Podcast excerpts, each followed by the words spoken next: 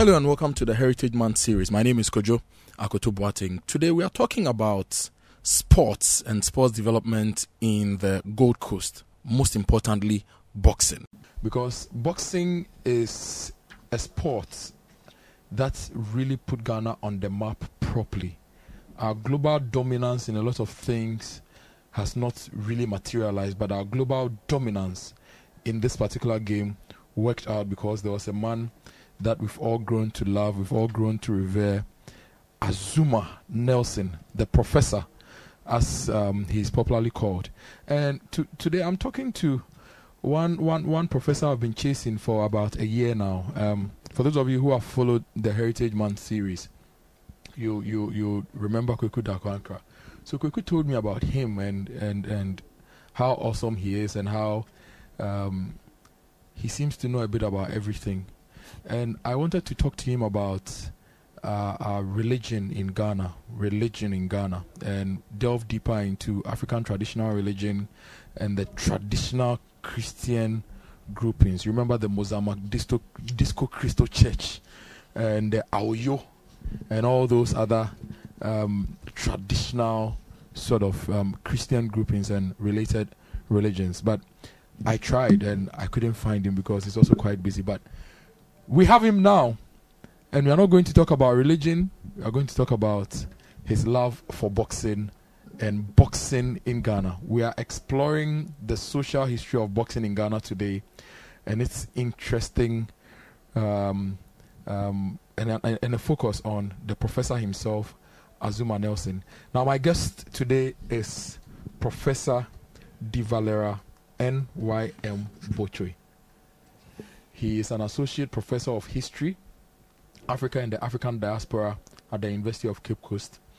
His interest is in black religious and cultural nationalisms, West Africa, Africans in dispersion, African indigenous knowledge systems, sports with respect to boxing in Ghana, children in pop culture, world civilizations and regionalism and integration in Africa. When I went to uni and we, we were doing history of African culture and history of world cultures, if I had him as my lecturer or PA or, or TA or anything of a resource, I'm sure I'd have gotten an A because this man is a pure authority who manages to break down the issues. He was a fellow of the Center of African Studies, University of Cambridge, England, between 2006 and 2007. A, a visiting scholar at the University of South Florida in 2010 a visiting professor at Grand Valley State University in Michigan in 2012. He received the AHP Fellowship Award 2013 2014 from the American Council of Learned Societies. And in addition, he gained postdoctoral experience at the University of Western Cape in South Africa. And he's a member of the Historical Society of Ghana. Let me tell you more about him before I even ask him any questions. He's authored books and several scholarly articles. These include Fela, the Black President. Yeah, you've, you've read that, right? It rings a bell, right? Yes, that's the man. And he's he's done other things. He so many things. So let me just talk to him now for him to tell us a lot more of the things he's done. Professor Botchway, welcome to the Heritage Man series. How are you? I'm very well, thank you. De Valera Botchway. Never heard that name before until Kweku Dankwa introduced me to you. De Valera. What's the origin of that name? Well, um, it's actually Irish. Okay. I'm not. I'm not Irish at all, but that is part of the colonial hangover we have. We must understand that Ireland was also a colony of Great Britain. I mean England, and so um, in a way, when it comes to minority nationalities fighting against you know dominant ones who colonize, we shared the same struggle with the people of Ireland. Um, they had a prime minister who was very revolutionary. His name is Eamon de Valera. My father was in the Ghana army, one of the early officers after the colonial regime ended. Um, and his his nationalistic instinct as well as his anti-colonial position made him to look around to, to find the name of a revolutionary who was against imperialism and colonialism, and he found the name De Valera and he said that I want my son to be revolutionary, so I'll give him that name. If you look at the names of my siblings, they all are names of people who are revolutionaries in the area of science or politics or even military endeavors. So it's, it's Irish. but why didn't you end up being a, a soldier? Since your father was a soldier, I wanted you to be a revolutionary. Thinking about the Ghanaian contest, the strongest revolutionaries in recent history have been the soldiers? Well, I think that they some of some of the Ghanaians chose to cause social change um, um, by using the barrel of the gun. Mm-hmm. Um, but we must also understand that real real revolutions must have an intellectual backing. Yep. Otherwise, it will not it will not be sustainable people will, will fight against overthrow uh, against a system that's oppressive, overthrow it, and if they themselves are not conscious, they will turn out to become, you know, oppressors themselves. Also, when you find people who just pick up brooms and machetes and guns and overthrow a system, and they start to feel the pinch of this same system, which will come back as a form of neocolonialism, that they go, they become like the Israelites who were following Moses. They go like, "Hey Moses, why did you take us out from Egypt? We're in the wilderness. We're yeah. suffering. Take us back. Mm-hmm. It, it's even for it's better for us to stay in Egypt." So if you have people who are intellectual revolutionaries and they tell the people why they have to suffer for some time after overthrowing an oppressive regime, then they will understand that well, it's part of it's part of the journey to to the to the to the to the land of milk and honey. So you need intellectuals to to be at the vanguard of any social revolution, and I think that I use the classroom as you know the place where I can cause is, the social is change. Something you you wanted to do all along as a young boy, or is something that happened to you along the way? Um, I'm asking this because there are lots of people, like if, even me, I remember my childhood. Teachers would ask us what we wanted to be, and I want to be a, an engineer, a doctor, a this, a that. I don't remember anybody saying I wanted to be a historian or. So, how did you end up getting here? And well, you you're very omniscient about this trope. Every young boy or girl wants to grow up to be a doctor, a medical doctor, of course, or or a pilot, or or what a lawyer okay i i started like any other kid i wanted to be a pilot i remember one day my mom was braiding my hair she, he, she used to braid my hair when i was young and then he, there was an encyclopedia lying down so I, I would i was just going through and i saw this pilot in the cockpit and i said oh that is really cool and my mom said what do you want to be and i said i want to be a pilot but let me let me explain why i didn't end up being a pilot I wasn't strong in mathematics. And I'm, I'm a product of the A level system, you know.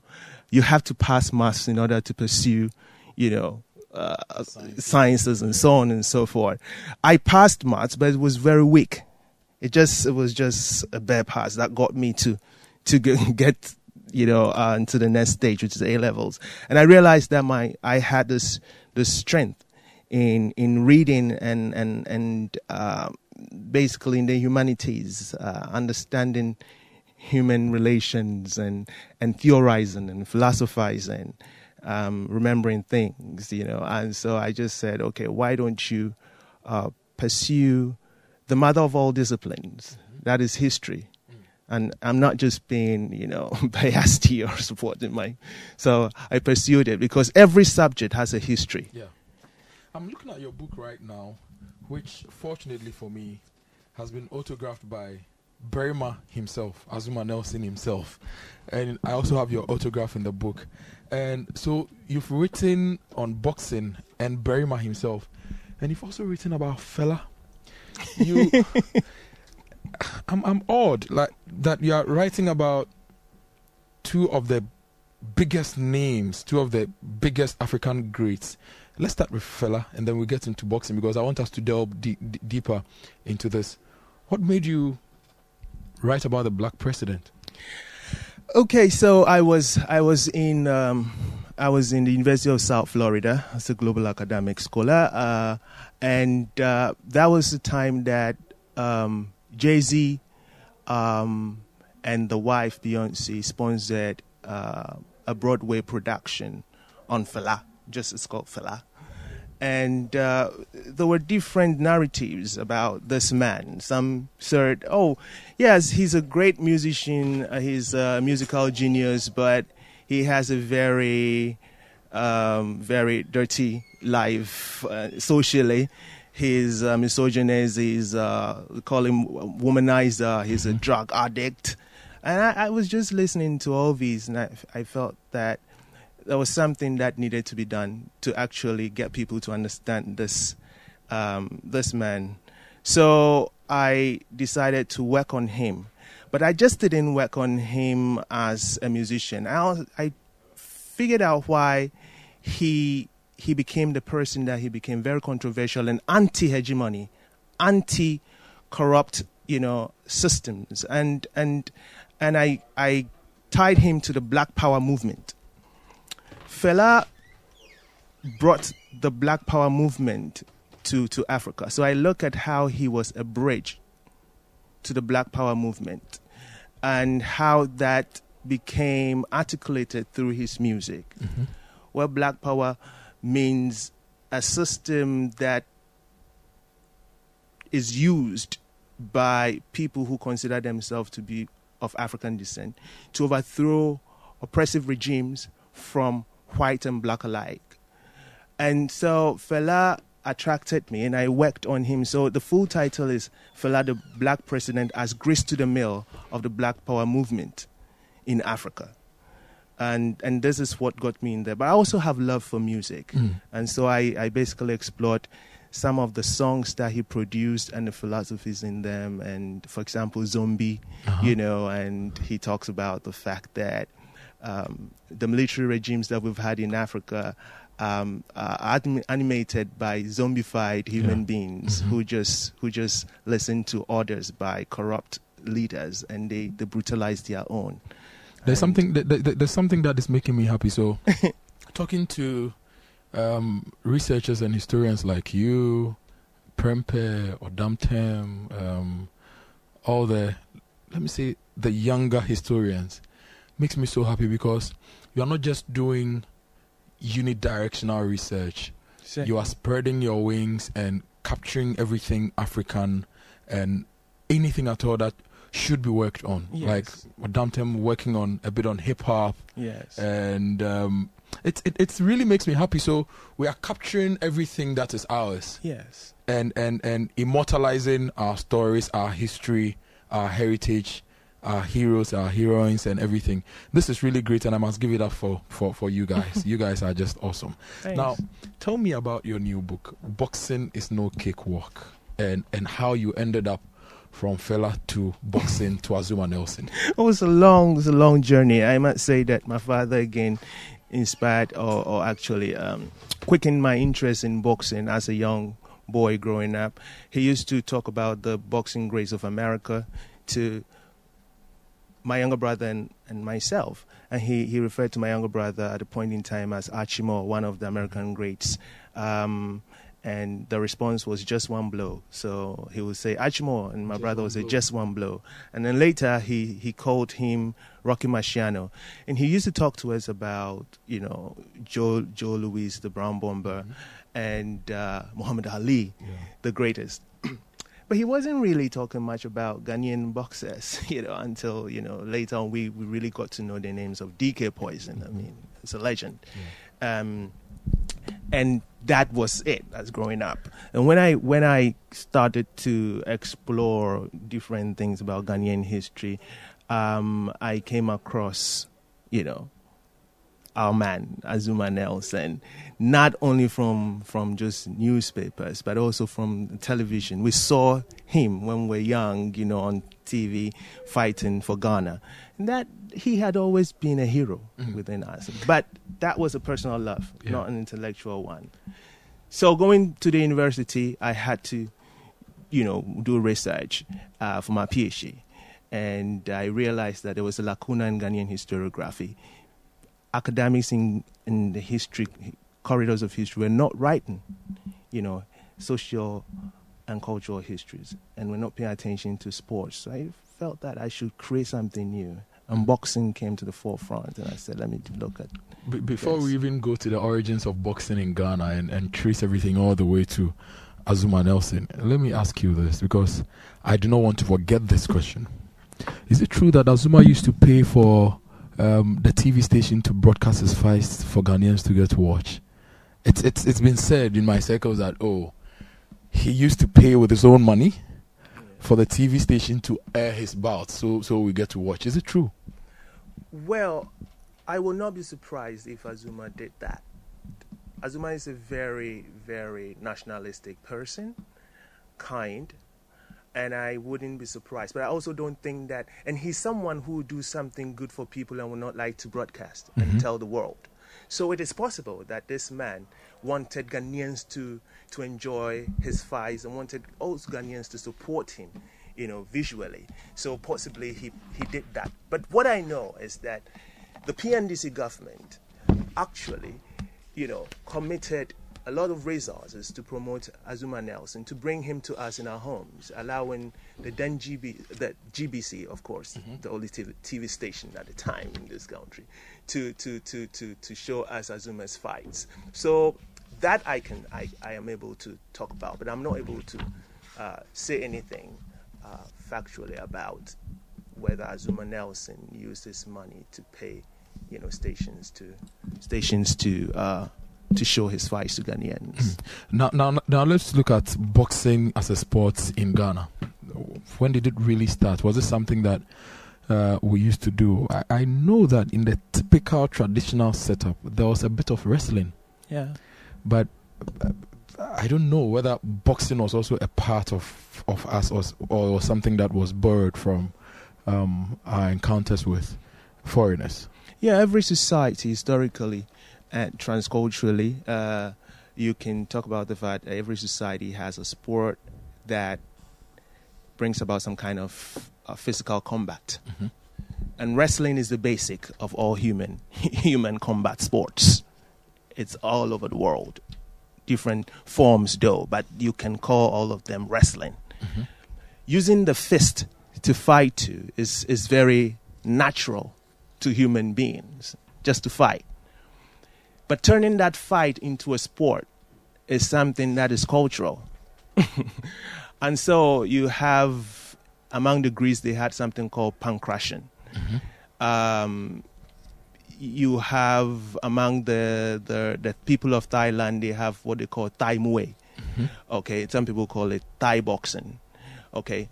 Um, and so when you look at Africa and you come to colonial Ghana, which was then the Gold Coast, you had different ethnic groups, and all these ethnic groups, you know, were not new to the use of the fist for self-defense. What I can say is that among the Ga people of Accra, they had an indigenous, you know, fisticuff sport. Some maybe in English they would say pugilism, which is very different from boxing. Uh, um, and it was called Asafo Atrele, and it was primarily done by the Asafo people uh, to to quicken their their reflexes and make them to be able to defend their Oman, which is the the the, The state. the state in times of, of war. But it was also um, used uh, out of the martial circles as a sport to engage, you know, the different Asafo groups to fight and uh, but in the spirit of, of, of sportsmanship Okay. um, basically for recreation and just for strength and exercise. This existed on the on the cultural terrain of, of Accra Mm. before the the imposition of, of British colonial rule. Uh, we know that the, the Europeans had been here and they had really set up an imperial system. But the imposition of British colonial rule, according to normative history, was about 1874.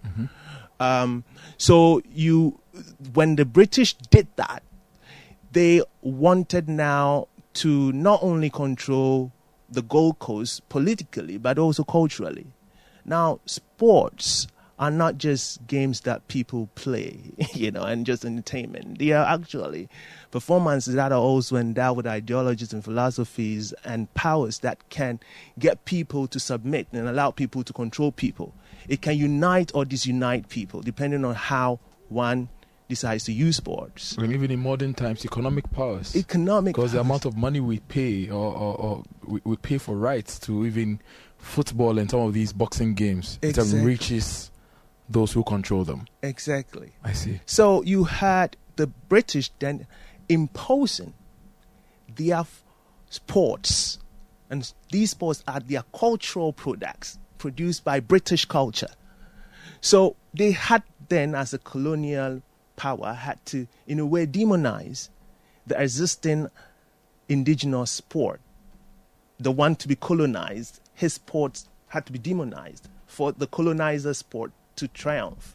This this this looks like a trend. So we demonized our existing traditional means of worship, Exactly. such that in modern times, if you're a traditionalist, you are seen as evil. Mm-hmm. At a point, we sort of demonized even how we dressed, Mm-hmm. the food we ate, Mhm. even the homes we built. Yes. Because the traditional system of building, even though it, even though it needed some improvements and um, modification, Yes. was such that it used materials found around us, materials that made lives in the tropics bearable. Yeah. But now we demonize them in quotes, Huh? and now we are importing a lot of building materials from abroad, Yes. enriching the producers. Yes. Clothing we are importing, food we are importing, Yeah. Sports Mhm. we are important Yes. but you can stuff. see how people are stuck. So, well, it's part of entertainment, but we get we are so much stuck in the mud with with UEFA, you the, the European League and so on and so forth. We don't really pay attention to it, but that's very colonial. These it's part days, of the basketball colonial. is also Yeah, it's part of the colonial hangover. ah. and so it it had to demonize this asafo actually um, and impose english style boxing on the people and say that is actually a sport that that represents civilization civility there's actually a referee and so on and so forth but they developed that sport um, that they call civilization part of their civilization um, on a trail of blood if you look at the genesis of English style boxing, it takes us to ancient Rome. Mm. And you know the Romans, the gladiators and Yeah. so on, and the Romans really loved blood, you Yeah. know, and they would cheer.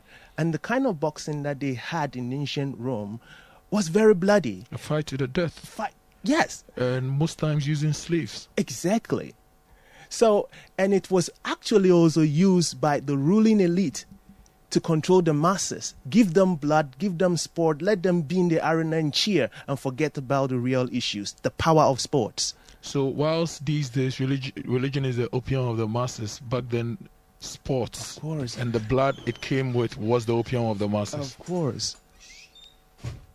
And still today, sports are people still, political regimes still tap and harness the power of sports Hmm. to control the masses. Wow. give them football, let them, and then all of a sudden we forget about certain economic and social problems and we are cheering. And so that was it. So they imposed this style on us and banned the indigenous sports in 1930. That was 1930 in Accra around that time and imposed this. And so they started teaching it in schools and some adventurous got people got into it. Some who had gone traveled to to England to study, they started setting up boxing clubs. And uh, because the indigenous people had what Pierre Bourdieu refers to as habitus, a pu- pugilistic habitus, it's, it, is, it is the idea that says that people gravitate to certain sports because they have a certain cultural um, um, philosophy that, in a way, uh, gravitate them to particular sports or classes or groups. For example, if you look at the sport, say polo Mm-hmm. or cricket, Mm-hmm. Right, you realize it's a sport for the elite Yeah. Golf, or golf, tennis. tennis, yes. So it is the habitus that the elite possess. And the habitus is it's also related to how the people see their bodies and relate to their bodies. people with with with with a certain habitus that says that the body must be tough and strong will gravitate to sports that will consider manly require strength. But those who say we want a certain soft body, be able to walk in tuxedos, they gravitate to sports that involve Swimming? you know swimming and tennis and so on and so forth. So you realize that the Ghana people did have this habitus already existing because they have already had that stuff actually. So it's, ev- it's ev- easy for them to gravitate to this sport which has, was being imposed by the colonial regime. But you must also understand that they just didn't do that. They had agency. They said, we are going to get into it and bring local inventiveness into it. There are certain moves that are not from England, fighting moves that are not from England, developed by the people of Jamestown, the Ga people. And when you also look at it, they felt that they could use the same sport of the oppressor to challenge the colonial regime and order, to dismantle the myth of racism or racial superiority. So, okay, we're going to learn it and we're going to face the, the colonial or colonizer in the ring. And we're going to ensure that we beat the colonizer or make money or use it for social mobility. So, that was it. Before we get into how boxing has developed in modern day Ghana, Yes.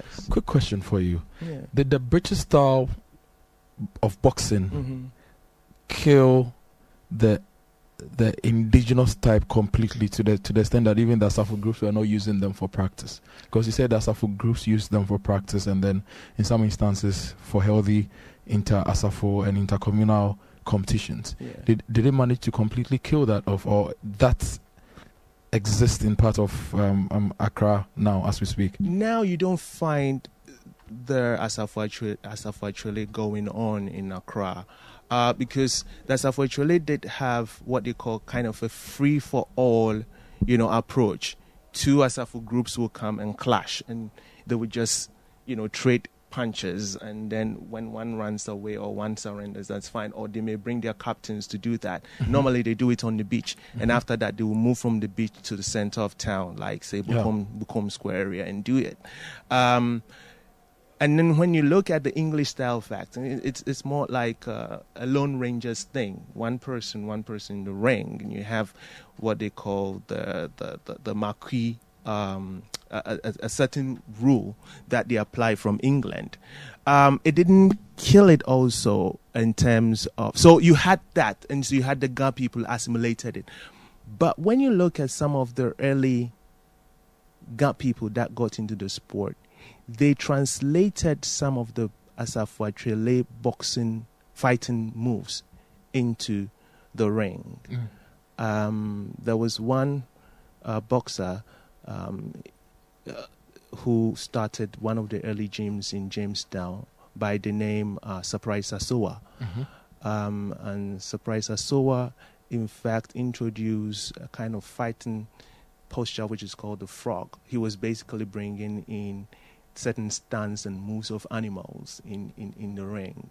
And so you had this kind of, as I said, local inventiveness being introduced, Introduced into into into this English style of boxing, Mm. which then was taken on by, you know, the, the English style boxing was taken on after independence by Kwame Nkrumah and then, you know, boxing was added to the national sports. Interesting. My guest today is Professor De Valera Botchway. Yeah. He's an associate professor of history at the University of Cape Coast. We are talking, we started talking about his interest in history and how he ended up here and spoke about a few other things. But now we are delving into boxing in Ghana.